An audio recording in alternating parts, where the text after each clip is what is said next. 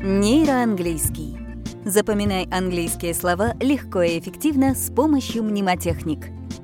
Hello, my dear friends. You are listening to Neuro English Podcast. С вами Анатолий Тверитнев, и сегодня в этом выпуске продвинутого уровня подкаста «Нейроанглийский» мы будем запоминать очередные два новых слова. Конечно же, в этом нам, как всегда, будут помогать мнемотехники и отличные примеры с грамматикой. Что ж, поехали! Let's go!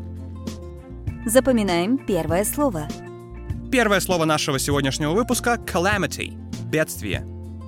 Ассоциация. Ассоциация со словом «бедствие» — это какое-то природное, стихийное бедствие, может быть, происходящее в лесу. Созвучие. Слово calamity созвучно с таким словосочетанием, как коала Митя. Ситуация. Представьте себе, что вы на экскурсии в парке дикой природы. У вас есть экскурсовод, у вас есть группа людей, и вы ходите по такому нетронутому заповеднику, смотрите различных животных и слушаете профессионала, который рассказывает вам о них. Внезапно вы слышите какой-то рев и хруст, приближающийся к вам, и ваш экскурсовод кричит «О нет, давайте убегать! Это коала Митя! Сейчас здесь будет бедствие! Это коала Митя! Сейчас здесь будет бедствие!» И таким образом мы запоминаем слово calamity — бедствие. Запоминаем второе слово. Второе слово сегодняшнего выпуска — scone — лепешка. Ассоциация. Слово лепешка ассоциируется с готовкой, с приготовлением лепешек. Созвучие. Слово scone созвучно со словом конус, ну и со словосочетанием с конусом, с конусом. Ситуация. Итак, представьте себе, что вы находитесь на кулинарном мастер-классе и вас учат готовить вкусные лепешки. Преподаватель говорит вам, сейчас мы возьмем с вами специальные металлические конусы для того, чтобы приготовить наши лепешки правильно. Итак, берем конус и с этим конусом начинаем готовку. Намазываем на конус тесто, лепешка готова. Далее помещаем ее в печь. Итак, готовим лепешки с конусом. Scones с конусом. И таким образом мы запоминаем слово scone – лепешка. А теперь активируем слова и потренируем грамматику, произнося примеры предложений. Что ж, пришло время активировать слова у вас в голове. Для этого мы будем составлять и произносить предложения с грамматикой I wish плюс past simple. В этом случае наши контексты будут относиться к настоящему времени, но мы используем прошедшее время для того, чтобы показать, что это нереальная гипотетическая ситуация. Итак, I wish плюс past simple. Первый пример. Первый пример звучит следующим образом. Хотел бы я, чтобы такие бедствия не происходили. I wish such calamities didn't happen. Контекст следующий. Представьте, что вы смотрите телевизор, новости, и, как обычно, новости достаточно негативные. Там рассказывают про очередной потоп, который произошел на юге нашей страны, про то, как люди потеряли дома и вынуждены были эвакуироваться. Вы чувствуете печаль, сострадание, и вы говорите «Хотел бы я, чтобы такие бедствия не происходили». I wish such calamities didn't happen. Повторите пример после сигнала. I wish such calamities didn't happen.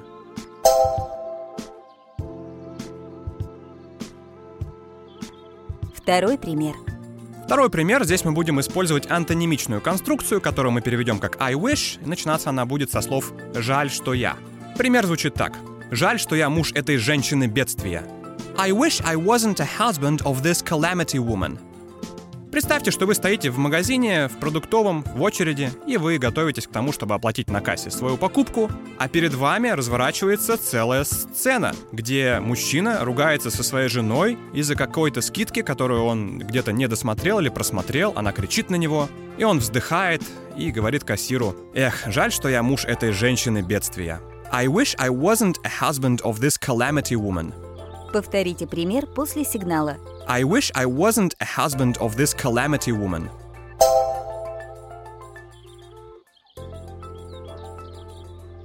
Третий пример. Третий пример, в котором мы с вами будем активировать слово scone, лепешка, звучит так. Хотел бы я, чтобы у меня была сейчас лепешка. I wish I had a scone now. Представьте, что вы приехали к другу навестить его на дачу с ночевкой. И вы видите, что он хорошо подготовился, у него есть курица, которую он уже приготовил, у него есть овощи, майонез. Вот чего-то только не хватает, и вы понимаете, эх, это же идеальный набор для шаурмы. Но вот лепешки или лаваша никакого нет. Эх, хотел бы я, чтобы у меня сейчас была лепешка. I wish I had a scone now. Повторите пример после сигнала. I wish I had a scone now.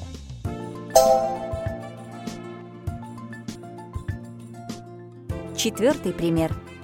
Еще один пример, в котором мы активируем слово scone, звучит так. Хотел бы я уметь готовить такие лепешки. I wish I could cook such scones. Представьте, что вы турист в Европе, и вы гуляете по городу, и, конечно же, Европа славится своим стрит-фудом, то есть уличной едой. Вы заходите в небольшую кафешку и покупаете там дёнер, это что-то вроде шаурмы, но в лепешке. Вы выходите, пробуете эту еду, и вам так она нравится. И вы думаете, Ха, неплохо было бы и дома что-то такое уметь приготовить иногда. Хотел бы я уметь готовить такие лепешки. I wish I could cook such scones. Повторите пример после сигнала.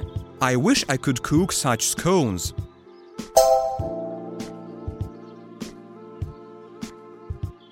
Пятый пример. В последнем примере активируем сразу два слова. Это calamity и scone. И звучит он так.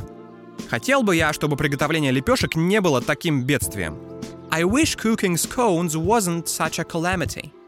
Представьте, что вы решили приготовить ту самую вкусную лепешку, которую вы пробовали где-то в Европе, и вы нашли в интернете рецепт, нужна мука и другие ингредиенты, вы все собрали, начали замешивать тесто, оно разлетается по всей кухне, оседает на пол, на стол, и вы понимаете, что все после этой готовки будет у вас грязным, и вам нужно будет еще и уборку проводить. И вы говорите опечаленно, эх, хотел бы я, чтобы приготовление лепешек не было бы таким бедствием.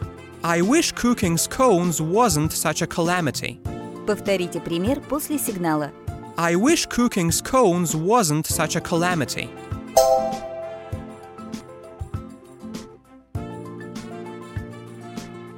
Что ж, в этом выпуске мы с вами запомнили два английских слова продвинутого уровня — calamity — бедствие и scone — лепешка. Уверен, что контексты были очень иллюстративными, так что слова вы запомнили без проблем. Примеры были полезны для развития ваших грамматических навыков. Ну а я на этом с вами прощаюсь. Мы с вами услышимся в следующих выпусках, но для того, чтобы их не упускать, Подписывайтесь также на нашу группу ВКонтакте, которая называется Нейроанглийский. В этой группе, помимо самих подкастов, я также выкладываю интересные материалы, авторские видео и все, что полезно человеку, изучающему английский язык. Okay, see you next time and goodbye.